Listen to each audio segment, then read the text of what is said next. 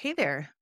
You are listening to the In Kinship podcast. On today's episode, I get into perfectionism.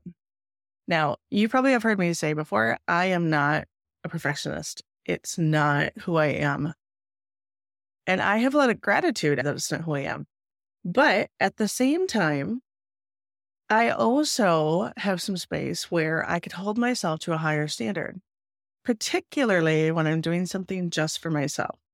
And I've alluded in a different episode that there's probably some room for conversation around that. Like, why is that? Why, when I'm doing something for myself, am I okay with mm, not bringing out all of my skill set? But if I'm making something for somebody else, I show up with all my skill set. I rip out seams. I redo things. I don't strive for perfection per se, but I strive for excellence, which is a beautiful place to strive for, I think. And my goal in my life right now is to strive for excellence when I'm the only one who's going to benefit. Because I'm sure there's some kind of self worth wrapped up in that, right? Oh, it's just for me.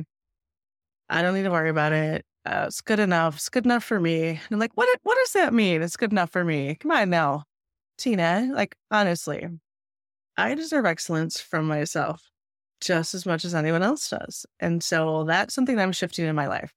So I'm not a perfectionist, but again, like I said, I kind of dabble on the other side of that coin. So today I'm going to talk about that. I'm going to talk about perfectionism. I'm going to talk about how debilitating I think it is and how it is a massive killjoy. And I'm going to talk about holding the duality of not striving for perfectionism and also striving for excellence at the same time right? Like allowing yourself to be imperfect and also striving for excellence at the same time and being happy with that progress wherever you are in there. So wearing that wonky seamed dress, hanging up that painting that you can see the flaws to, finding that medium for you where you can have grace with yourself and also know that you're striving for more. Because I think there's a lot of value as humans in continuing to strive for more excellence in what we can do, right? Because we're amazing.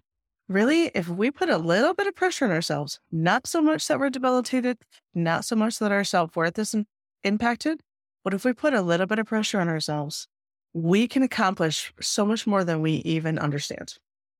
So, like, give yourself that gift, but also give yourself at the same time the gift of knowing that your worth is not wrapped up in how well you do something everyone does things really well and everyone struggles with other things. And I think it's just really important to find out what that is for each of us individually. And I think it's one of the reasons, and this is going to be probably controversial here on the podcast, but I think it's one of the reasons that I sort of hate the idea of a participation award because I don't want anyone to feel left out. I don't want anyone to feel less than. But I think our opportunity when it comes to children is to teach them how to handle disappointment, still feel a sense of self value, and strive for excellence in the ways that are theirs to strive for excellence. Because we're like, I'm not an awesome painter or drawer, and I probably never will be. Can I get better than I am right now? Yes. But there are things that I am excellent at. And so finding those things to build my self esteem is a much healthier way, in my opinion, than being mediocre at all sorts of things and not having any sense of striving for better. Without further ado, let's get started. You are listening to the In Kinship Podcast, a podcast for makers, makers who crave a vibrant, joyful life on their own terms. And I am your host, Tina Vandenberg. Before we begin, a quick word from our sponsor. Today's sponsor is Kinship Handwork. Yeah, my own business. I love sponsoring my own podcast because why not, right? Plus, I've got some fun, exciting things up my sleeve for the spring, and I want to share them with you. So, at the time of this recording, it is March of 2023, and I am in the process of finishing a new sewing studio just yesterday, it got paint on the wainscoting and the final mud is being sanded on drywall. I'm really excited. I'm actually going to show you some in progress pictures in the show notes, so check that out. But I wanted to sponsor today's podcast, get you excited as well for something I have coming up this spring. So, uh, to back up, if you're not familiar with my business, I teach sewing classes online and in person. And if you go to my website, kinshiphandwork.com, you'll see links to the podcast. You'll also see links to my blog and an ability to sign up for my newsletter, which is full of my deep thoughts, a lot like today's podcast is going to be. You'll also find information on the two sewing retreats I teach at and host on Mackinac Island. I'm also considering a new location for next year, so stay tuned for that. There are links to the courses I have that you can buy at any time courses on sewing with knits, courses on learning how to use your sewing machine, courses on getting started with natural dyes, all sorts of things. So you can check out online learning. And the new thing, the thing that I'm excited for, and the reason that I'm sponsoring this podcast, is that I plan to do four workshops this spring. And they are going to be Zoom workshops, but they're going to be live. It's not going to be pre recorded. It's not going to be something you can purchase just any old time. It's going to have a start date and an end date. And we're going to get on Zoom together just for like an hour and a half at a time. And we are going to talk about the fabric for the project, talk about how to get the project started. And then a couple weeks later, we're going to come together and do three or four sessions of sewing that project. I'm really excited for this format because I love teaching. I love teaching and I love to teach in person. But I find that when I get the opportunity to teach online in a more live format, I love that too. And so I'm excited to try this out and see how it feels. The four patterns that I'm going to teach this spring are going to be three of them that are my own patterns. So uh, one will be a waxed canvas work apron. It's going to have rivets, it's going to have some leather accents or twill, whatever your choice is. It's going to have a kit that you can purchase if you'd like to, not source all of the items, or you can get your own. And then I'm also going to teach a felted wool vest. I actually have patterned this pattern off of a vintage hunting vest that I found. And I was excited to use that as inspiration to create a new pattern and teach it to you in this workshop. And then I'm going to teach a bralette and panties class. Um, bralettes can be sort of intimidating, and we found a great pattern that we used at a retreat last year, and I would love to teach people how to use that pattern. And then I'll end out the series with my favorite knit dress, which we're going to begin with my fit and flare pattern, get that fit down, and then we're going to take that pattern and turn it into a princess seam dress that has inseam pockets, like the best pockets ever. The kind of pockets that are just perfect for a knit dress. So I'm excited to do all four of those this spring. There's not even a sales page on the website yet. There will be in a few weeks, but I wanted to tell you now because I'm excited. So there we go. So that's what I had to say. And now, on to our show. So I'm here solo with you today, which is something that I like to do every few episodes because I like to just talk to you one on one sometimes. And Today, I want to talk about perfectionism. So, last week, my dad was hospitalized down in the Grand Rapids area of Michigan. I'm I live up in northern Lower Michigan, up near the Mackinac Bridge. So I drove down for five days to be with him. And I should say right now, too, he's home and he's doing great. And I was really grateful that some family members who I've not seen in a while were able to let me stay with them while I was down there. And one night, my aunt and I were talking about perfectionism. And she was talking about courage and the ability to just try something, even though you don't know how well you're going to do it or if it's going to work out. And she was sharing that in her life, she's been debilitated by perfectionism, that she didn't even start or try anything if she didn't know she wasn't going to be the best at it. And we explored why that was and how that stemmed from some childhood things that is not really for this podcast, but I wanted to talk about perfectionism and how debilitating it could be. And then, in the way of these things, I got two emails from two different people that I follow talking about perfectionism being such a joy killer. And I thought, absolutely, it completely is. I am not a perfectionist. And I have some gratitude that I'm not a perfectionist because I have this ability, and I'm going to celebrate this for a moment because I think we don't celebrate our strengths that often enough. But I have this ability to just leap, right? I have this ability to just try something and be okay with not being great at it. Do I want to be great at everything? Yes. Yes, I do. But sometimes I'm not. And sometimes I know that it's a progress, right? Like I'll start out and not be great at something. And if I put enough energy and time into it, it's very likely that I'll get pretty good at it. Will I be a genius at it? Will I be perfect at it? Maybe. Probably not, though, right? There are a few things that I do really, really well. And I know that about myself.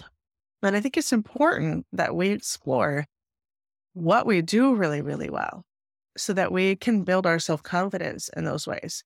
But ultimately, I think the work here around perfectionism is figuring out or finding ways to bolster our self worth so that we don't have to be perfect in order to feel like we're worthy.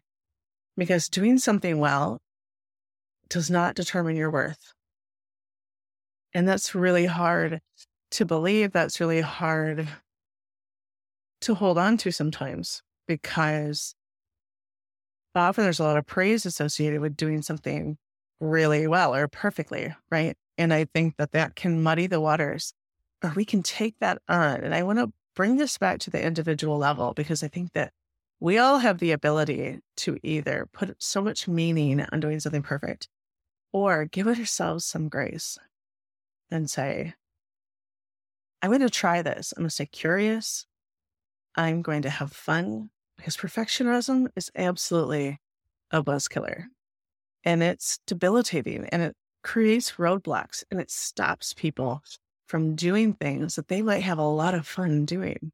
And it stops people from doing things that they might be really good at. They might be masters of that thing, but it creates this block to even beginning. And so I'm really, again, grateful that I have that starter ability, that I have the ability to try something and fail at it. I don't want to fail at it. Let me be very clear. But I'm okay if I do. And then on the flip side of that, where my sort of shadow side comes in, is that I sometimes don't take the time to stop and do something to a level of excellence when I have the ability to do that, especially if that thing's just for me. Right. So that's where my self worth mm, hiccup, if you will, comes in, is that I can sometimes have that thought of, oh, it's just for me. It's good enough. And I'm like, what is that? Right. Like, and often for me, it butts up with I don't have time to stop and make this better because I only have so much time. I'm always in this time dearth. There's always not enough time, not enough time, not enough time. And it's like, all right, hold on. First of all, you have the ability, this is me talking to myself, you have the ability to do these things with excellence. And choosing not to just brings me dissatisfaction in the end. And it feels like not only did I not have enough time, but I wasted the time I did have. And so, one of my goals for this period of my life is to explore why I feel like I can shortchange myself and slow it down a little bit, redo the seams if I need to, begin again, make the mock up, perfect the fit, and sew it again, right? I've always been a rush to the end kind of a person sacrificing excellence for the product. And I'm working to not do that. So, like, I think of that as the other side of the coin on perfectionism. And so, definitely, I think they both have some kind of self worth wrapped in them. And I recently found this quote from Brene Brown. And the quote was Those who have a strong sense of love and belonging have the courage to be imperfect. And this definitely fits into the conversations that I have with multiple different people that come to their retreats or are in my classes. It happens so often in the classes that I have that somebody comes and they're like, I'm not really going to be able to do this. This is not going to work for me. I'm not going to be able to. And it's that fear of not doing something well, that fear that they are not enough. And I think that, again, this is where our opportunity lies.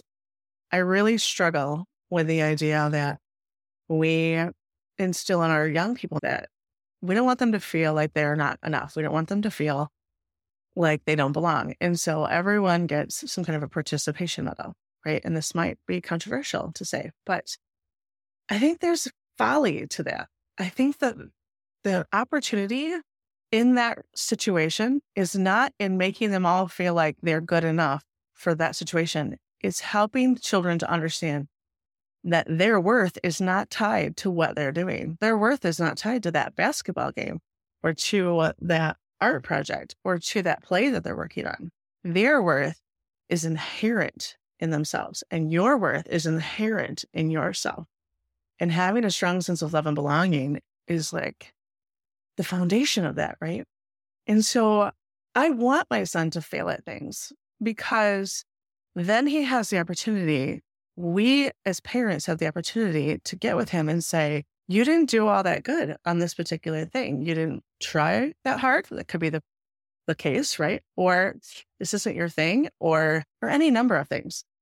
But ultimately, the lesson in that is that you are a worthwhile human, whether you've done well at this or not. And at the same time, if you want to excel at this thing, you have the ability to strive for that. And I think the participation awards take away that desire to strive for better.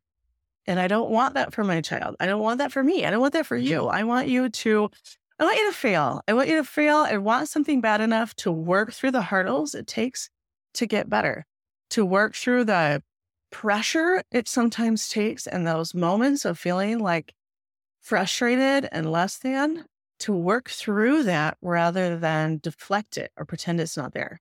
Right. I want that to be part of my son's childhood, part of my son's growth, and part of my experience because I know that on the other side of that, he will be a more resilient, strong, powerful human. And that's what I want for him. And that's what I want for you. And that's what I want for me.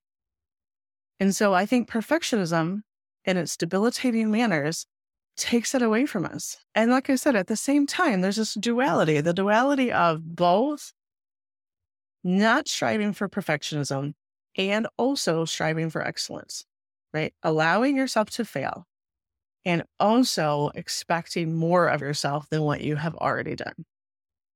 I think we can hold both of those things at the same time, especially if our self worth isn't wrapped up in this thing that we're doing. So I have an entreaty to you. I have an entreaty to let go of perfectionism and also hold on to an expectation of more excellence from yourself because you can accomplish that whatever it might be. And it, if what you're working towards doesn't light you up, you might be really great at it, but like, this is a side note. There's no point in doing that thing if you don't find satisfaction and joy in that thing that you're doing, right? Like, we are all meant to do different things in the world. We're all meant to be lit up by different things. So, find what lights you up, find your excellence, cultivate the excellence in your children show them different experiences. Let them fail at things. Let them fail all on their own. Like I think one of the other things, wow, am I just really side noting here? But one of the other things that I think is tragic that we do is we overschedule our children. And they're scheduled with a coach, they're scheduled with a teacher all the time. And so they have an authority there to seek answers from all the time. And they don't get to tap into their own authority. They don't get to tap into their own knowing and their own ability to problem solve because our little kids, they are so much smarter than we give them credit for. And they are so much more capable. And if we let them fail at things, we let them cut their finger on their new knife, we let them figure out how to get out of that tree with nobody around, they're going to be such more resilient, happy humans. I believe that in my soul. And so that's my entreaty to you. Let yourself fail. Let yourself work through it. Trust your own authority and find a way. And this is so much easier said than done. And I know that, but find a way to disconnect your sense of worth from the actions that you're doing. That's not your worth. I want you to imagine for a minute. So imagine your loved one, somebody that you respect very much became completely paralyzed and all they could do was speak with you. They couldn't do anything, right? Would their worth for you have diminished? I'm going to guess no, because their worth is something inherent to them as a human. It's something in their spirit, it's something in their character, in their soul. And so that doesn't disappear because they no longer have the ability to move their legs, right? Giving space and grace to someone else, then we can start to imagine giving ourselves that same grace and space. And that it's possible for us as well, right? If we can give it to somebody else, then we also deserve that too. On the perfectionism conversation, just the other day, I was talking with a friend of mine, we are talking about artificial intelligence, which of course is all the rage right now, right? In the circles that I walk in online, there's a lot of conversation around copywriting AIs, so artificial intelligence, um, artwork AIs. He brought it from the perspective of music. He's part of a band, and he was talking about how they have software that can create a drum beat, that can create a bass line, can create the musicians you need in order to record a song. Now, not necessarily that you would record that song for the public, but so that you can work out the production of the creation of a song, right? But he was telling me that inside of the software, in the drummer, as an example, you could have a perfect drummer because, of course, a computer can do things to perfection. Like it literally can because it's a machine, it's a computer. And it will do things without any kind of a human feel to it if we want it to, right? But you can also choose a drummer that's like a beginning drummer. You can choose a drumming style that is from somebody who's been drumming for a little while, but not all that long. You know, you can actually ask the computer to put flaws into the drumming beat so that it sounds more natural, more human. And I thought, wow, that is so interesting. The conversation about where artificial intelligence is going to take us is for a whole different podcast, but it's mind boggling to me. And so there's so much talk going around about the copywriting AIs and the art AIs in my business world. And I just read a post from somebody who said that she was able to jump on, I think it was OpenAI or something like that, and ask it to write a sales page for a program. And she described what her program was. And she told the AI what her website was. So it could go and it could get her tone and it could understand how she speaks to her audience and all of that. And then it wrote a sales page. And she was talking about how how good it really was. And of course, there's a lot of responses to that kind of post of like, but it will never have the human touch, which is true. It won't. But it is, and again, this is totally a bunny trail, but it is amazing on where that's going. And along with so many things in our world right now, it's so interesting to say, like, where will we be in 10 years? I I can't even fathom. Anyway, while we were talking about imperfection and, and the human touch of it, I found it interesting, like I said, that the computer program had the ability to add flaws to be more human. So we felt it felt more natural. It felt more real, right? And I then shared how you can get sewing machines nowadays that have a hand stitch, and the, the hand stitch on the sewing machine has gone just a tiny bit wonky so that it isn't perfect like a sewing machine stitch is, so that it looks like it might be hand sewn. It's so interesting that we actually love to see the proof of our humanness in the things that we create. We want them to be pretty darn perfect. That is true. Like, honestly, yeah, I want my dresses to have like the most beautiful seams and to be lined up perfectly and to fit me really well. I do want all of that to happen. But there's also this beauty, especially as you start to master what you're doing. There's this beauty of seeing the hand of the maker in that in that thing, whatever that thing is, in the drum beat, in the stitching, whatever it might be. And so as we strive for perfection, I want us to remember that. Like we actually also strongly desire for things to feel real, for things to feel human, because we're not machines. And even if we've mastered our craft, even if we've got some sort of mastery over what we're doing, every day is different. That we are organic creatures, and there are so many variables to how our brain is working in that day, or how our muscles and our fingers are working, or you know, we are not built to just run and run and run. We have to take all of our limitations and bring them in and support them, right? When you're tired, you have to sleep. When your life is too busy. You have to open up some space so that you can feel as vibrant as you can. And I think that that fits into that whole idea of vibrancy is understanding that we're human and it's a beautiful thing. And not being perfect is a beautiful thing. And striving for excellence and expecting better of yourself is also a beautiful thing. Again, if it's not tied to your self worth, tying your actions to your self worth, I think can't ever do anything but limit us and bring us down. And when you think about how constricting perfectionism can be, like anytime something feels constricting in your life, it's shutting out possibility. It's shutting out that expansiveness that comes from being curious and being willing to fail. And so those are the thoughts that are on my mind today. I would love to hear your thoughts on perfectionism. I would love to hear your thoughts on artificial intelligence, like as a side note. I'm like, I can't even imagine where it's going to go. It's sort of exciting and horrifying all at the same time. I hope that today you find the courage to do something just for the fun of it, whether you're good at it or not. And I also want to mention like that beginner energy is so much fun, right? And it's very frustrating. They go hand in hand. There's so many times when I have students in my classes that I watch them go through the very real process of excited to begin, frustrated when things aren't going quite how they want them to, and then elated to end up with something that they're proud of, right? I think that's a natural progression of learning anything new.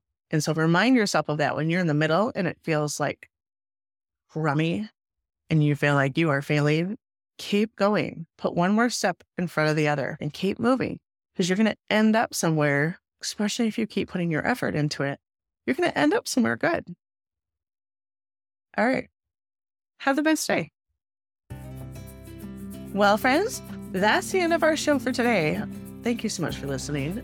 I also send out a weekly newsletter where I talk about things like this, things that are on my mind. Or I share exciting projects, or I talk about funny stories with my child. I don't know, whatever it is I feel like sharing. But always, they're pretty heartfelt.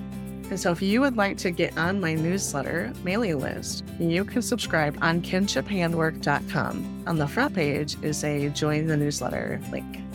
So I'd love to have you there. And a final word from our sponsor. Today's sponsor is Kinship Handwork, oh, my business. And again, I want to share with you that I'm super excited for some fun spring projects in my new sewing space. I'm excited to show it to you. I'm excited to have live Zoom classes with you in there.